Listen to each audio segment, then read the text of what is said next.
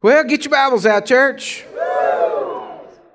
And before we get into the word this morning, I've got a new message this morning. Um, always believe it's good to give honor where honor's due. And uh, I know a lot of y'all in here know Dr. Lex Brown over here. Wave your hand, Doctor. Dr. Colonel, Colonel Doctor. Um, and uh, I'm really proud of him. He, you know, uh, uh, I don't know, how long has it been, Lex, since you've been going through the integrative medicine?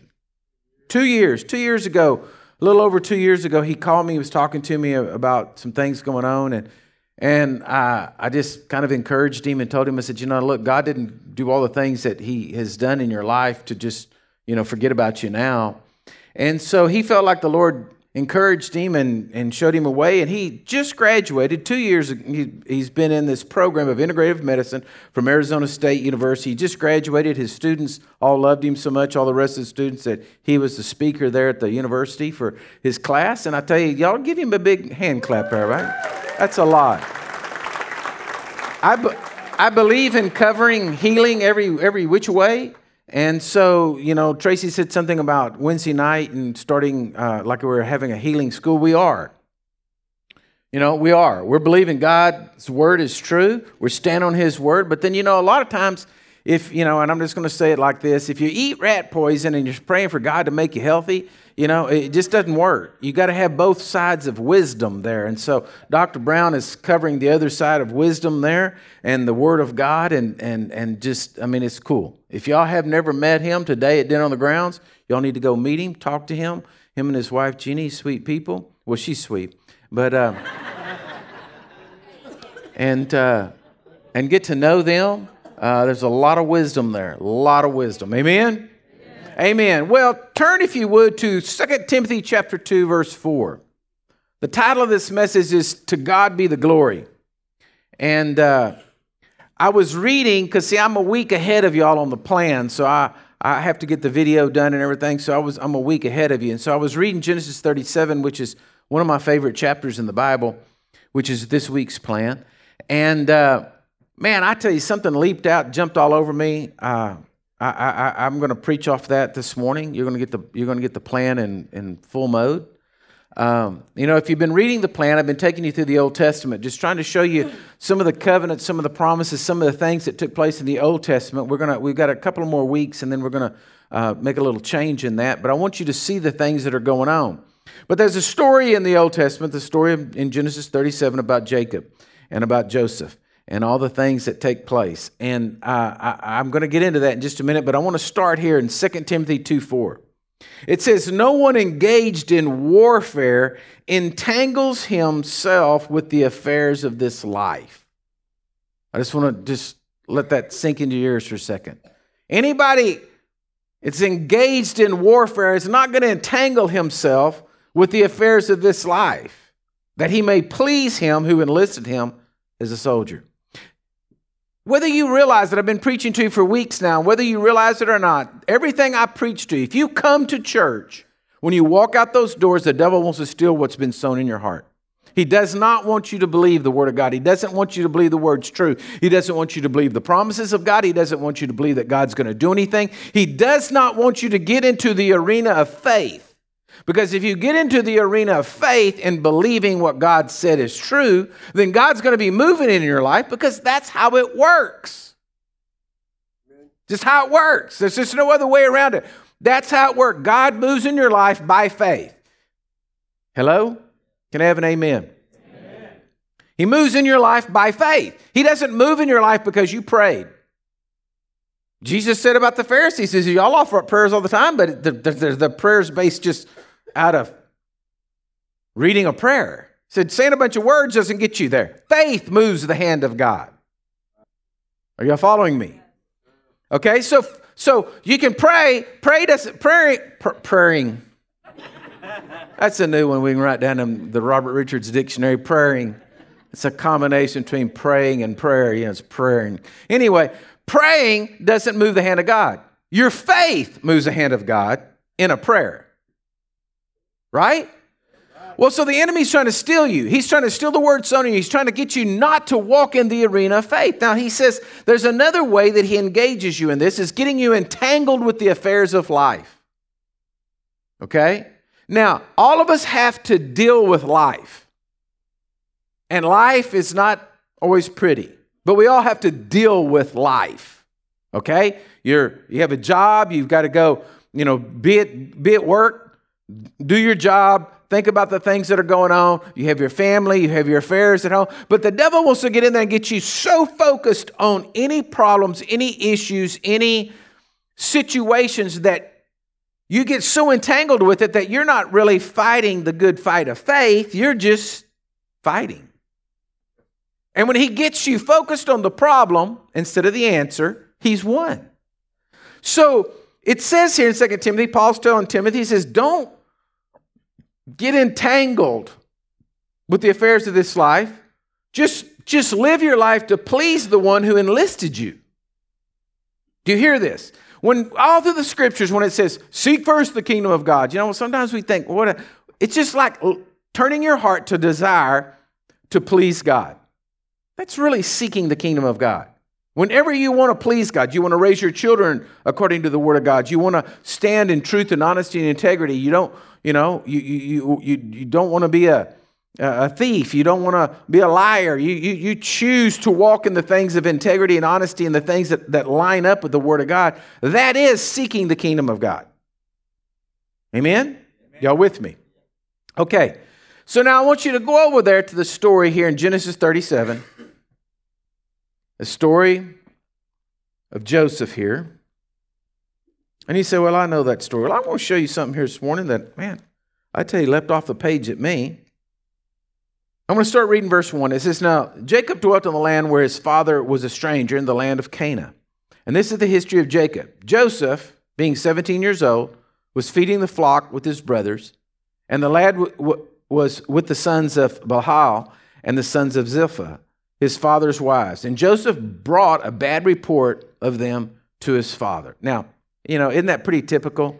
You know, you got all these brothers, and they were a lot older than Joseph, and, and here he comes in and he's tattling on what's going on. So, you know, he pretty much, the brothers just did not like him. It says, Now, Israel loved Joseph more than uh, all his children because he was the son of his old age. Now, he made him a tunic of many colors. And when his brothers saw that his father loved him more than all his brothers, they hated him, and they could not speak peaceably to him. And it says, and then now Joseph had a dream, told it to his brothers, and they hated him all the more. Years ago, I mean, we're talking years ago when I first got saved. I was at a conference, a youth conference, because I was a youth pastor in those days. And I was at a, a conference, and the Lord dropped this scripture in my heart, Genesis 37, 5. Joseph dreamed a dream. He told it to his brothers, and they hated him all more. But the point was is that Joseph dreamed a dream. And I remember God just birthing in my heart dreams. Dreams that I'm walking in today. This morning I woke up and I was so excited because we've secured the land in Kenya. We've, we've purchased, we, we got money down on it. We secured it. Uh, I told the church Wednesday night that the, the enemy tried to come in and already had somebody trying to to get it out from under us and work a deal. And we sent money over and got that thing all secured and got it down. And this morning I woke up and I, I sent a text to Bethany and said, Hey, you know, everything's secured, everything's cool, we got it right, everything's. She, she sent back, Yes, yes, it's everything's good. Because when I woke up this morning, I could hear children singing. And I just, it was like I could close my eyes and I could see these children over there because we're going to be feeding 5,000 children per week over there, I mean, per day over there, 5,000 a day, going through there getting fed, and they're going to be taught the Word of God. They're going to hear, hear the Word of God. They're going to be, and I, I saw these kids standing out there singing and rejoicing, a place of hope in the middle of the slums. And that's like a dream of mine. When I was a young man, I can't explain it. I can't, I, I can't, you know, uh, I, don't, I, don't, I don't know all the ins and outs of this. When I was a young man, I'm talking about like 13, 14 years old, I used to be upset during Christmas because I just felt like I wanted to give. I wanted to give more. I wanted to give. I used to dream about, uh, you know, in my mind, you know, sometimes when you have a dream, you're just, all you do is put it in context to what you know, right? It may not be the way God's going to make the dream come out, but you're just doing it. And so you know, we always had uh, grain trucks around uh, the, the, the, the ranch and hauling grain, moving, you know, whenever we were combining and stuff. And I used to just dream of like we could fill it up with candy and just open up the chute door and kind of raise it up a little bit and go through town and just like you're feeding cows, just dump out candy to all the kids, you know. And I, I would put this in my mind and just dream because I it was in my heart then to give. But I didn't understand it, didn't know what was going on. It was just something that was down inside of me that I wanted to give. I wanted to, to bless, and I would get upset thinking about kids that didn't have any Christmas, and I was so blessed. My family was always big at Christmas and blessing me, and I felt loved, and I had a household that loved me, and and and I, would just grieve for that. And well, I didn't know 13 years when I was 13 that one day we'd be rescuing orphans around this world, that we'd be blessing people, that we'd be feeding all these children in Kenya, that we would be a, be a, a light and a blessing of hope in the middle of a slum. I didn't know that, but it was a dream. Something down inside of me that God was birthing. Inside of you, there's dreams. I know it. Each and every one of you sitting here, there's dreams. I know it. I know that inside of you, there's dreams, and I know that the devil has wanted to snuff it out. And over life and over just the hardships of life. Because I'm going to tell you something. If anybody thinks it's easy to live life, I, you know, you need to come give me some pointers. Because life is not easy. Life doesn't always go the way we think life's going to go. Hello? But I want to tell you something. The dreams that God has placed in your heart, that's what this whole message is going to be about this morning. I'm going to show you a key to this. But the whole thing is what God has placed in your heart, I'm telling you, is about to come to pass. God's going to take you quickly and He's going to flip everything around, and you're going to see things that you've dreamed about happen. Desires on the inside of you that you've dreamed about is going to come to pass, and you're just going to say, Wow, how did I get here quickly? Because I believe God is escalating things. I believe God is moving things along quickly. And I know that there's a church full of faith like you guys, all believe in God for the for the, the things that are He's got in your life, okay? That you're gonna see it happen. I hear people all the time tell me, say, well, God's just moving them out here. Oh, yeah, I believe it. I believe God's arranging things. I believe God's pulling things around. He's putting things in purpose. But what leapt off of me when I read this is this, and I never have even thought about it. I mean, Yes, I read it and thought about it, but I usually sing the Dolly Parton song, Coat of Many Colors. when I read this, the first thing pops in my head is Dolly Parton singing, I Got a coat of many colors, my mother made for me. I'm sorry. This is, like I said, you put things in context. I read Coat of Many Colors, boom, Dolly Parton. But when I read it this time, because I was reading through it for the plan, and I read through it, and I got there, when I saw coat of many colors, God just, and He said, I want you to tell the church. And so I'm telling you that the coat of many colors, like, you know, I, I don't know what it was exactly like. And I, you know, you, you, nobody knows, okay? But it could have been, it could have been woven colors, it could have been lines, it could have been patchwork, you know, I don't know. Could have been hides that were dyed, I don't know. But he made this colorful coat now, you it must have been different because than, than all the other brothers had because they hated him for it. And when they saw him coming with that coat, they hated him for it because it was a, a sign that their father favored him. All right? Now, just listen to this. God is so big, God is so great. He is so, so, can do anything that He has placed dreams that they all don't have to have the same kind of dream. We all don't have to have the same kind of giftings. We all don't aren't created to do the same thing. God has created each and every one of us in, as unique people. The confession we're going through, I'm fearfully and wonderfully made, one of a kind, uniquely designed for the purpose that only I can fulfill. God has created in each and every one of you a, a purpose. Folks, listen to me. He has created in you a purpose. Your purpose is not to just be a doormat for the devil. Can I have an amen? amen? Your, your purpose in life is not to be stomped on, kicked on, spit on. Your purpose in life is to do what it said over there in 2 Timothy to please the one who has enlisted you.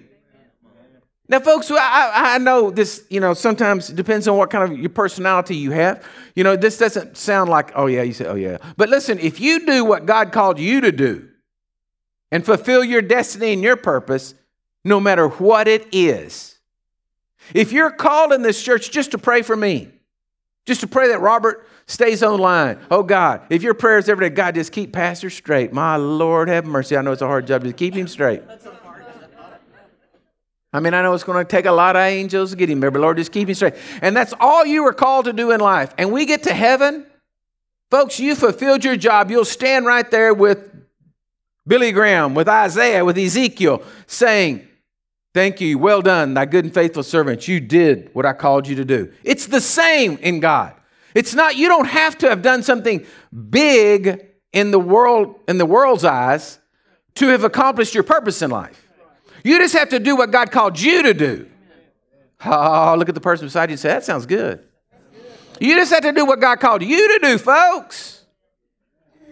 You're uniquely designed for a purpose that only you can fulfill. Woo, I'm preaching good this morning. making myself happy.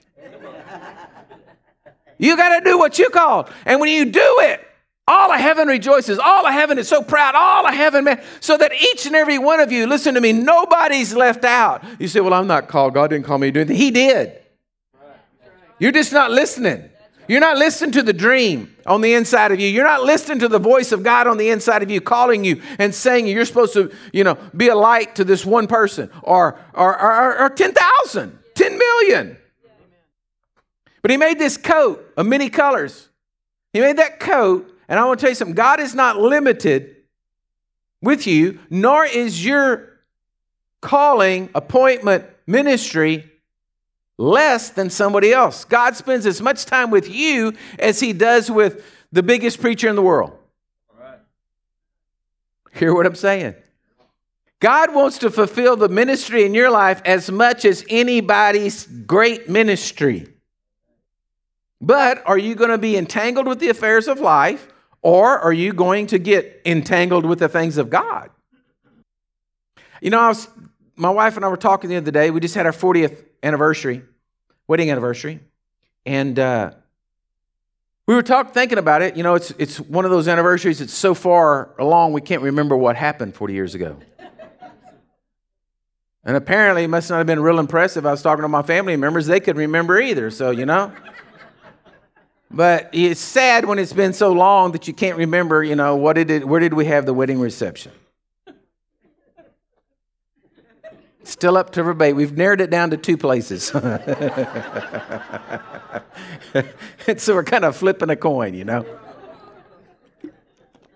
But when thinking back with all this, you know, I start, we started thinking of our lives because we were married before we knew Jesus. And then all of a sudden, one day we met Jesus.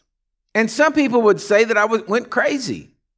There's some people would say that I lost my mind, that I because I completely changed from the person and the direction I was going and I went, I mean, I, it's not even like 180, it's farther than 180. I mean, I went so far the opposite direction that some people thought I lost my mind.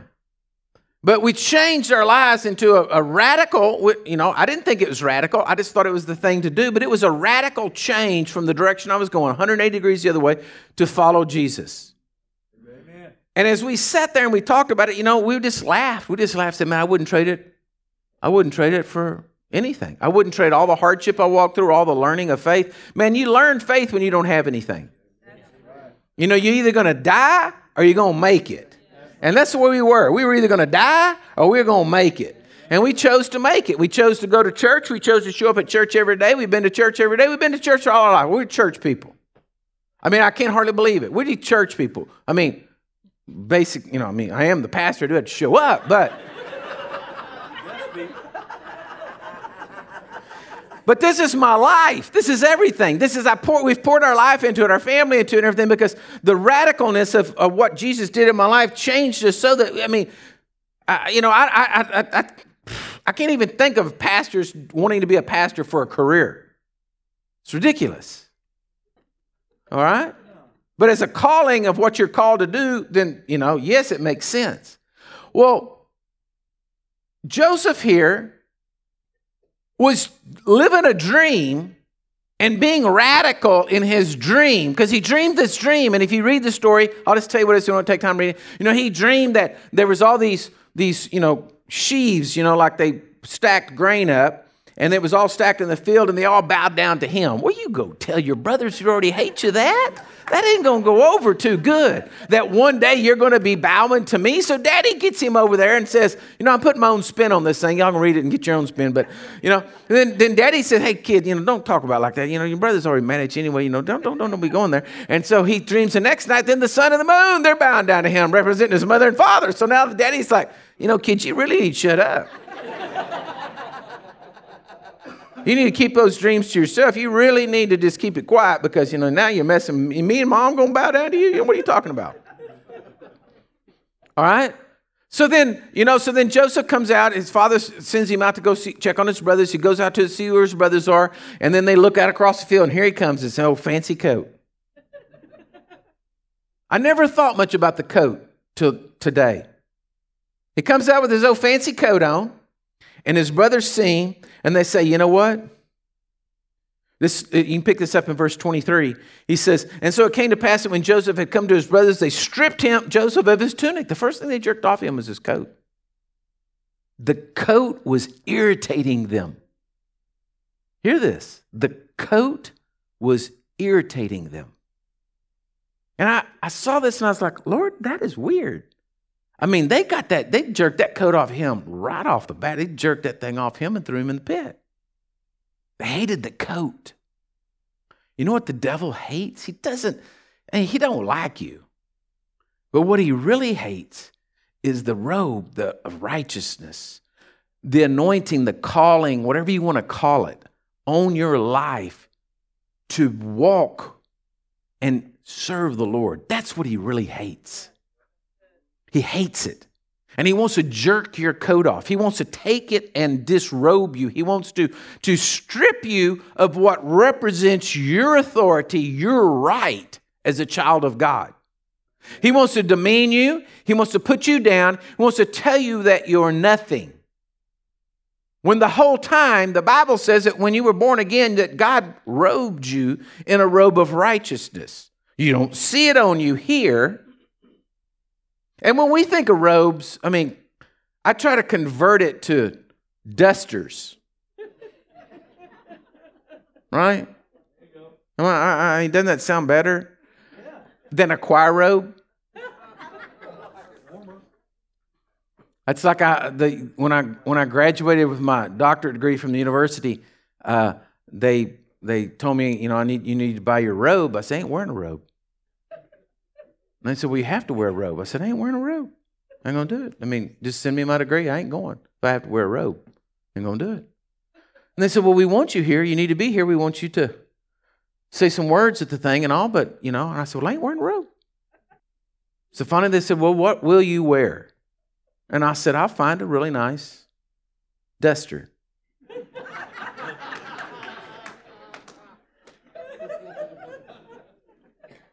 so I did. I went to the cowboy store, found me a really nice duster, buttoned up, looked sharp, had my doctoral stripes sewed on it, and I went. I said, That's it. I'm not, I'm not going in a robe. I said, You know, sorry. Women wear dresses, men don't. I ain't going to do it.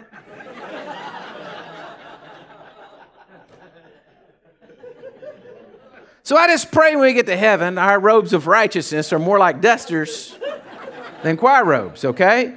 But anyway, so you got that vest on. We don't wear it around here, but I mean, like they gave me this robe. They told me to wear this robe, and they put the stripes in me just like a military uniform so that it represented the office that I was going into. It represented something. Are y'all following me? Okay. Your robe that's on you, that you don't always, you don't see it but it's there on you. The devil hates it. And he wants to strip it off of you. He wants to rip your robe off of you. He wants to, the first thing he wants to try to get to is your ministry. He wants it off of you. He wants you defeated. He doesn't want you having a good word. He doesn't want you having a good word for anybody. He doesn't want you to speak the word of God to anybody. He doesn't want you to tell anybody that Jesus is Lord. He doesn't want you to have a, you know, whatever God's called you to do. He doesn't want you doing it. So the brothers took just, they stripped it off of him and then they threw him in a pit. You read the story on, for time's sake, just go back and read it all. You're supposed to read this week anyway. they look up and they see these Ishmaelite, Midianite traders coming. And they said, you know, why are we going to kill the kid over here, leave him in the pit? He's worth something. Let's sell him. So they sell him for 30 pieces of silver.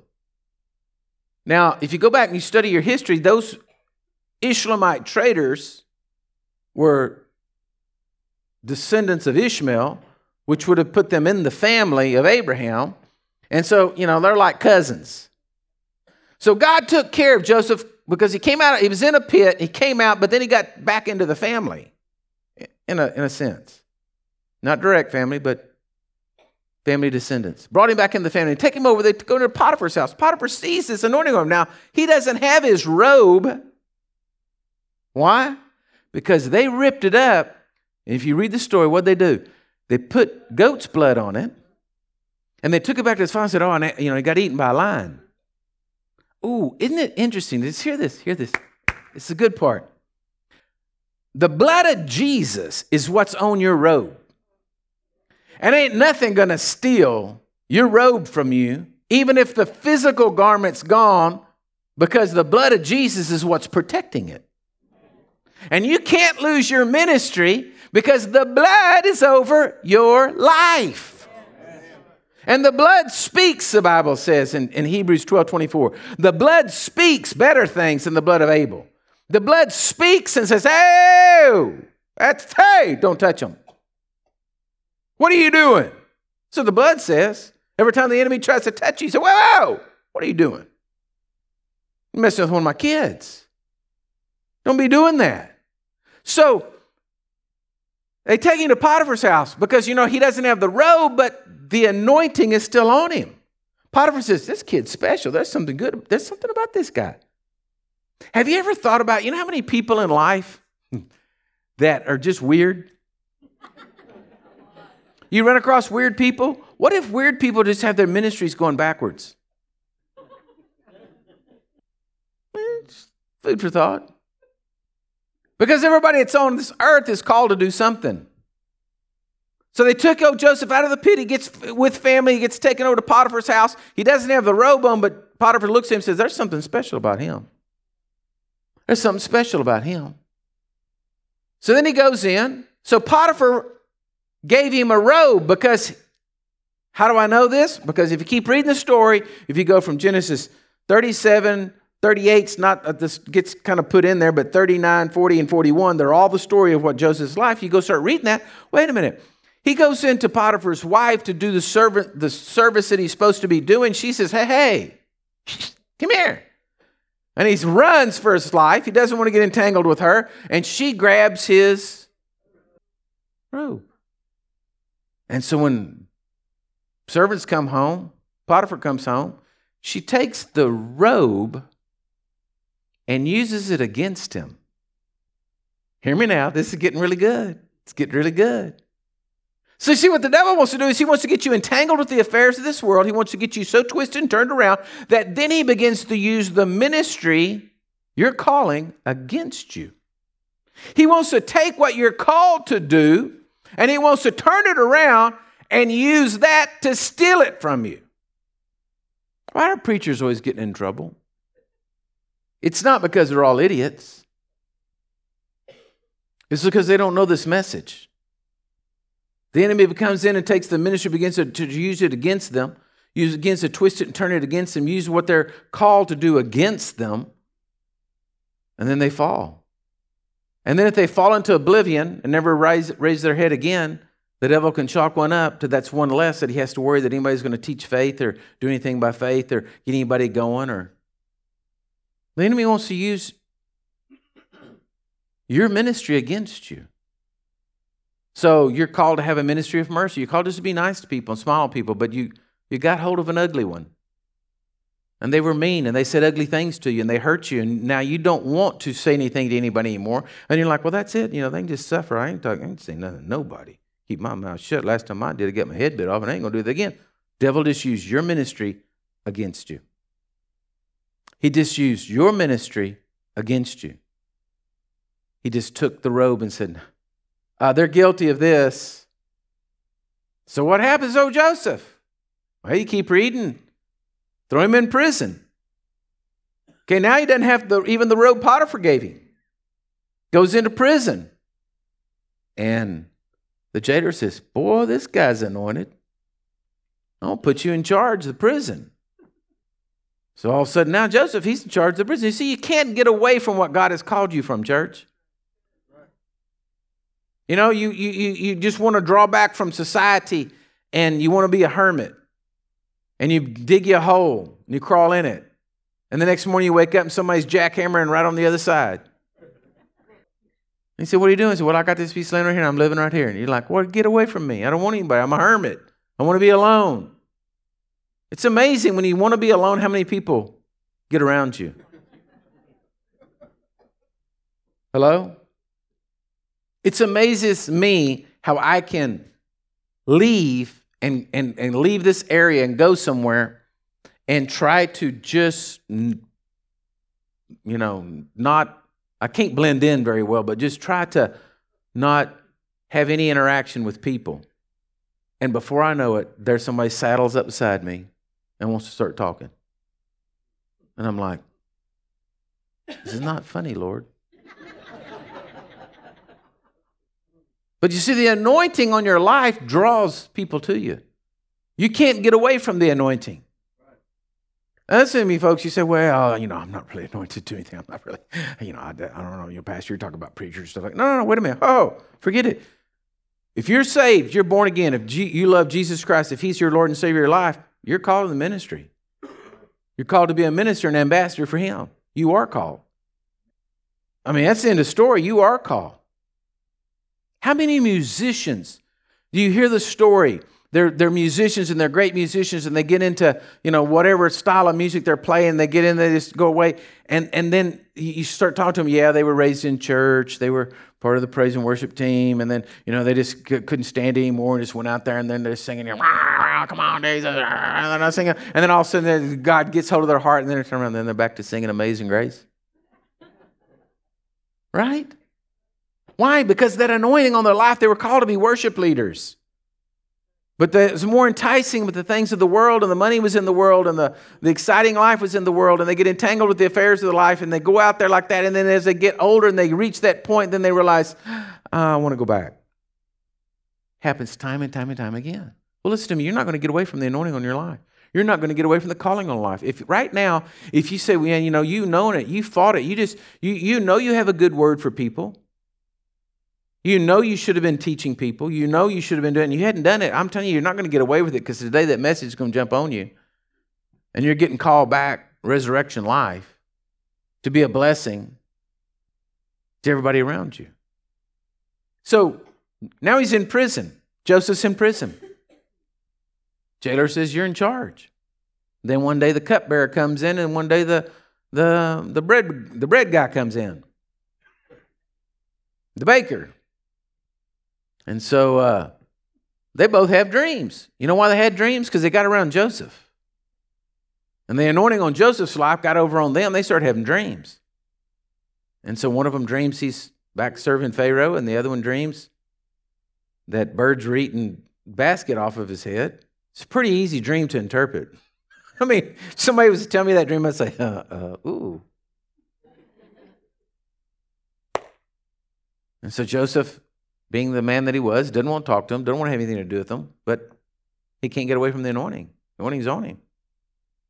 See, even in prison, even in the darkest place of your life, the anointing's still there, folks. The anointing is still there. That ministry is never going to leave you. It's never going to go off of your life. What you're called to do, no matter how much you run, no matter how you're not going to think about it anymore, no matter how much you're just going to say, I'm just not going to walk in that. No, no, no.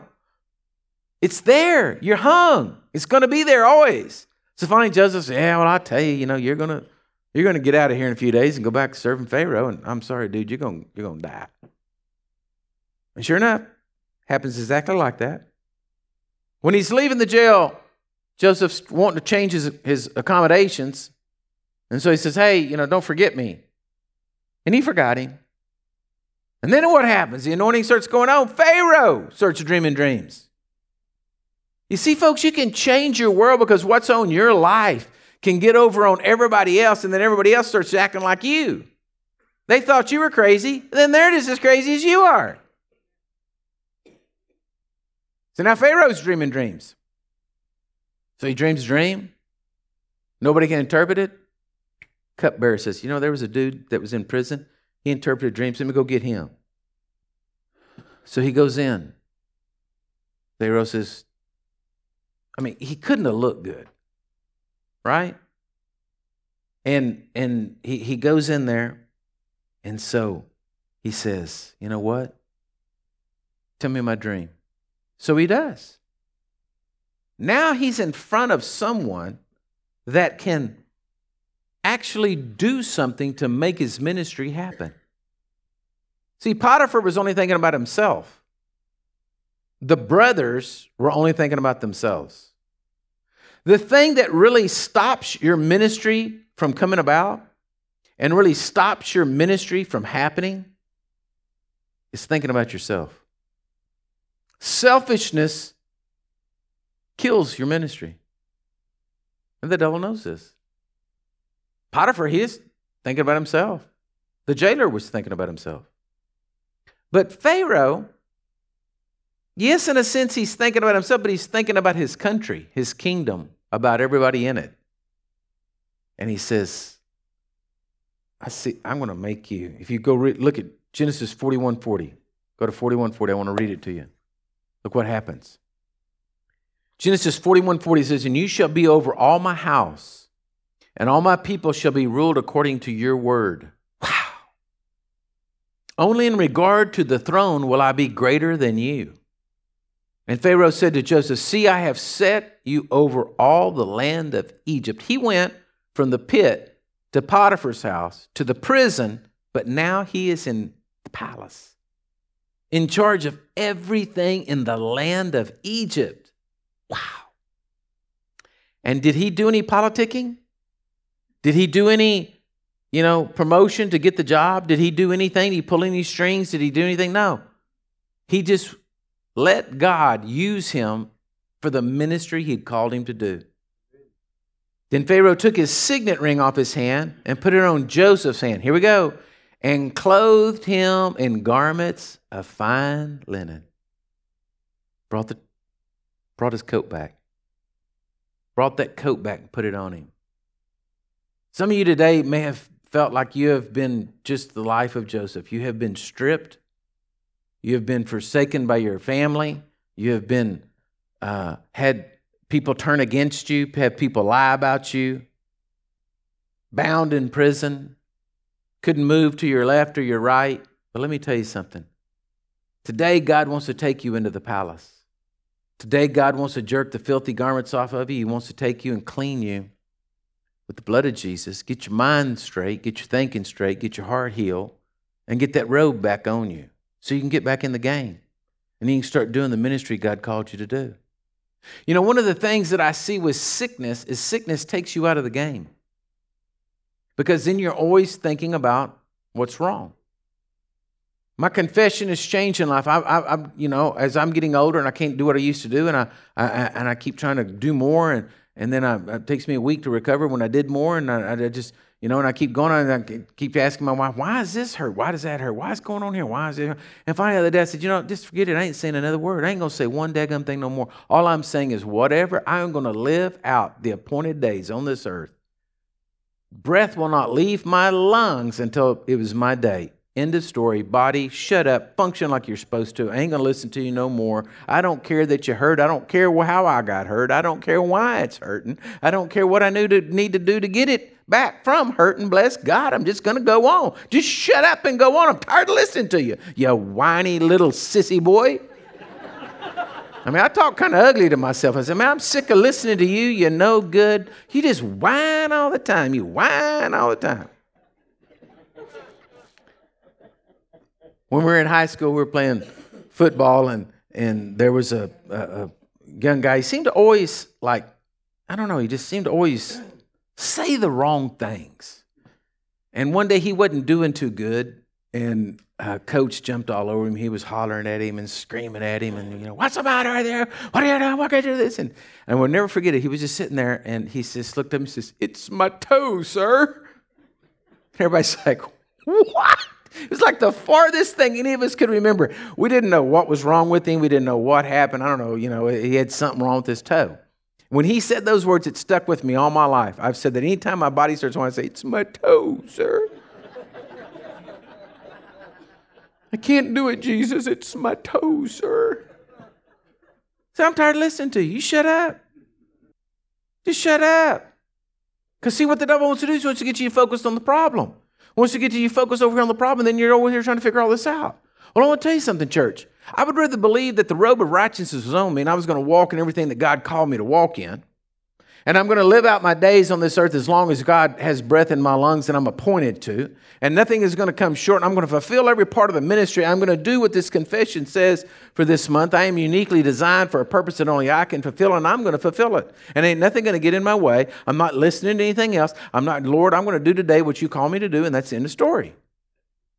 So all of a sudden, Joseph gets a robe of righteousness on him, put on him.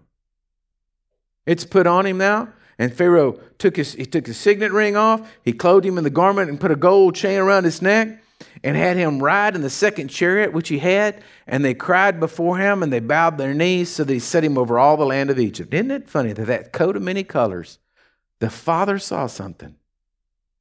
He saw something. He got into a coat, and then the next thing they know, famine's in the land. They're all going to Egypt for food, and guess who's in charge? Guess who's in charge? Do you realize I, I, I named my own son Joseph because of a family name and because of this story in the Bible? Because I believe with all of my heart that this is a true story for all of us.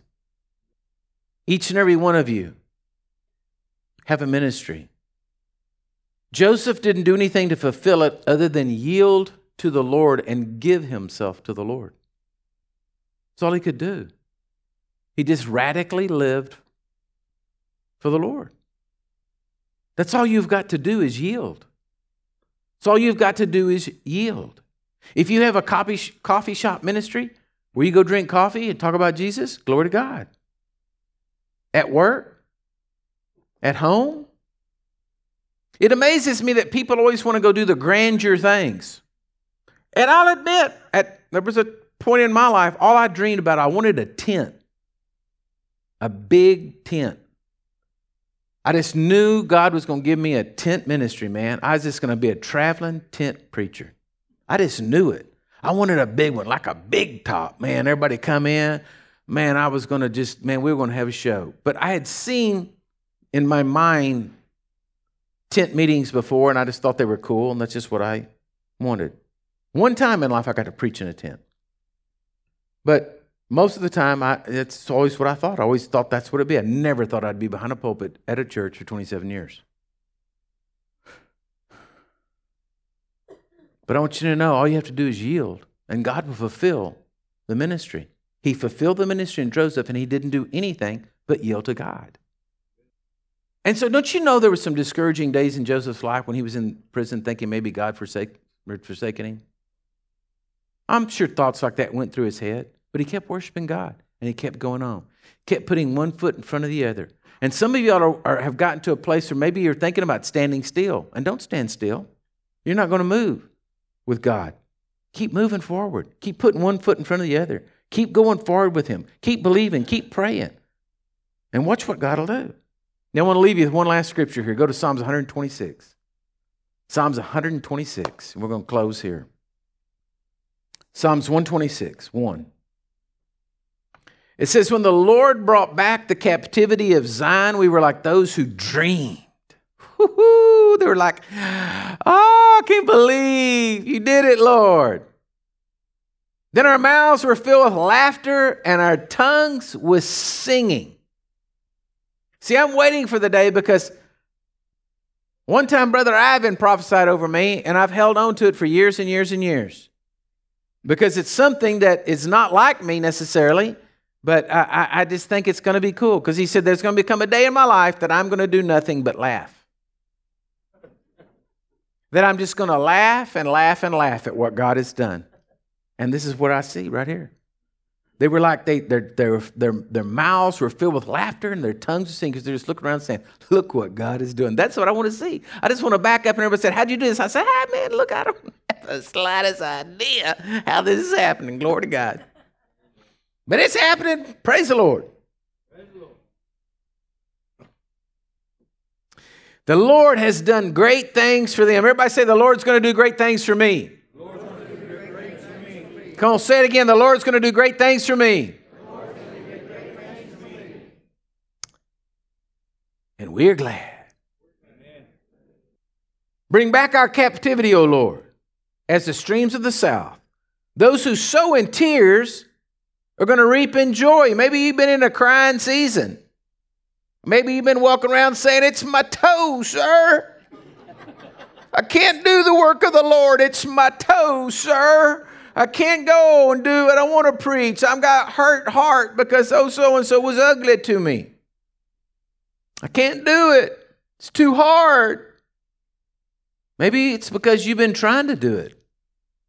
Maybe because you've been trying to do it in your own strength rather than just letting His power flow through you. Maybe you've been trying to make things work and make things go and make things do instead of just backing up and letting Jesus do. Those who sow in tears shall reap in joy. He who continually goes forth weeping, bearing seeds for sowing, shall doubtlessly come again rejoicing, bringing his sheaves with him. Do you see what it says? You got to keep moving. So you don't feel like praying, so shorten your prayer, at least say something. So I don't want to pray. Pray. Believe. Walk in the things of God. Get your faith stirred up. When I started in the ministry, when I knew God called me to preach and I was going into this, you know, I'm telling you, I didn't have anybody who wanted to listen to me. I didn't have anybody want to listen to me. I used to get on my back porch. I lived in this double wide trailer house, had a real long back porch. I would walk up and down the porch, just like I'm doing on this pulpit here this morning. I'd walk up and down the porch and I would preach to the dog. This dog was faithful. He'd sit there and just watch me walk the porch. I'd make him sit there while I preach. I'd preach a sermon to him. Come on. Then I'd give an altar call. And I'd call him, make him come up, sit down, pet him. You think I'm joking? I'm serious. my wife was here, she'd say, Yes, that's right. I'd preach out that porch. I'd preach out there. I'd just, I'd dream. I'd believe I was preaching to thousands. I'd believe the people, place was full. Everything was out there. And I'd just be preaching, walking up in that porch, telling everybody to get saved. I'd practice going through a sinner's prayer. I'd go, I'd get them all. And like I said, I'd get the dog, make him go through the sinner's prayer, repeat the sinner's prayer, everything like that. Pet on the old dog, go out there, you know. And so, you know, I mean, it, it, I didn't have any audience but him. But I was believing God. Folks, you got to get the dream going. You got to start. I wanted to, like I said this morning when I woke up and I heard children singing, I got so excited. I got so excited that I've been telling them, I said, look, we'll do all this business in Kenya. We'll help y'all. We'll get that going and all, but I'm not going to Kenya. I told them, I said, that flight is terrible. There's no way I'm going to fly that long. And this morning, I was, if I was willing to go. I at least laid it out because I know if I have to go, the Lord's going to make me go anyway. So I just laid it out and said, okay, can we go first class? I mean, you're talking about like 17 hours on an airplane, boy. I'm telling you what, that just does not go good with my body anymore. But tell my body to shut up. Because I want to do what God called us to do more than anything on the face of this earth. I want to see each and every one of you fulfilling the ministry that God has called each of you to more than anything on this earth. I want y'all to come through the door, and I'm already having, I'm already starting to hear it happening. People are calling me and telling me that God is doing miracles through them. He's using them. And I'm hearing it and I'm just start laughing. I just start laughing. I just say, Yeah, thank you, Lord. And I sort of remembering that prophecy, I'm just going to laugh. I'm just going to laugh. Say, man, that's great. so if y'all see me just walking around laughing like a crazy fool and they think, well, Robert's not being serious, well, just know I'm entering into a new phase of my ministry. The laughter, just having a good time, enjoying what God's doing. Amen? Amen. You got to keep moving, got to keep going forward. Do not quit. Amen? Amen? So stand to your feet. Let me have my prayer team come down. And Dr. Brown, I don't know if you and Jeannie are on the prayer team, but I want you to come down here, please. Up front. Now, he's probably going to be mad at me for all the things that I'm saying about him and everything like that, but he, he you know, he's going to have to get over it. But listen to me. If you're here today and your walk has stopped, you quit. You need to come get them to pray for you. You know why?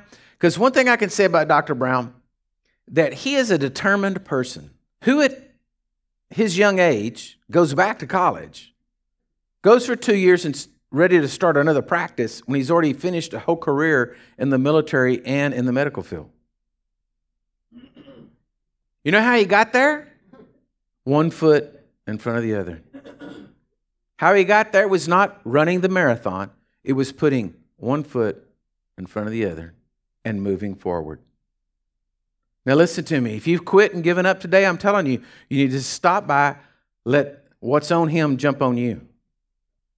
See, now just then I thought it's just like I could hear somebody say, Well, I don't know if I want all that. well, I guess you can pray for a portion. Ask God to give it to you in portion, okay? But if you're here today, listen to me, and you've given up on your walk in life, really, you need to be at this. You need to come up here and get prayed for. You need to get some encouragement. You need to get some, some zip back in your step. All right? You need a new pair of walking shoes so you can keep walking. If you or if, if this message today has confused you and you're like, ah, you know, I just don't really know what God's called me to do, listen to me. I'm going to pray for you right now. And all I'm saying is look at what you're doing already. Look at what's in your heart. Maybe you're just called to pray for me. That's great. Maybe you've been lined and brought from you know, wherever to here to pray for me. Pray for the church, pray for the family, whatever. I'm just telling you, don't count your ministry short. Grab hold of it. Grab hold of it. Amen. Amen. So I'm going to pray generally over all of you. Prayer team's up here to pray with you. If you're out there listening or watching today, and listen to me, if you've given up, rise up on your feet right wherever you are. Lift your hands and your hearts to heaven and cry out and say, Jesus, come into my life. I want to serve you with all of my heart. And I'm telling you, I know, I believe by faith that wherever you are, God will touch you right there. He'll speak to your heart. He'll move into your life. He'll bless you. He'll begin to show you things, and you'll start to see, just like Joseph did, that he went from the pit to the palace. And that's what he'll do with you. So grab that person's hand beside you Father, right now in Jesus' name, I pray over every person in here. I pray over every one of those that have given up. I pray over every one of those that have been sidetracked. I pray over every one of those that have been entangled with the affairs of this life, that are not seeing, God, what you've called them to do, that maybe sickness has come upon them, or, or distress, or divorce, or whatever has happened in life that is getting them sidetracked. And I just declare, Lord, today that by the anointing of God, that you begin to break those yokes off their lives. You begin to tear down those walls around them where the enemy has laid traps and ensnarement from you. Lord, you lead them out of that. Where they've been hooked or tied or caught, that, Lord, you break those bonds off of them right now in Jesus' name that they will fulfill the destiny of their lives that you have uniquely called them and designed them for. Nothing is going to get in the way. They are going to be like Joseph, Lord. They're going to grab hold of their coat, they're going to put their coat on, they're going to walk in the blessings of God, and they're going to see you move in their lives. Now, Lord, I praise you for it and I thank you for it. And I declare that today is a new day. That today, Lord God, is a new day in our lives. And we give you praise for it, Lord. In Jesus' mighty name. Amen, amen, amen. Now, don't forget, today, church, we have dinner on the grounds. Have fellowship with one another. The food is blessed. Your time is blessed in Jesus' name.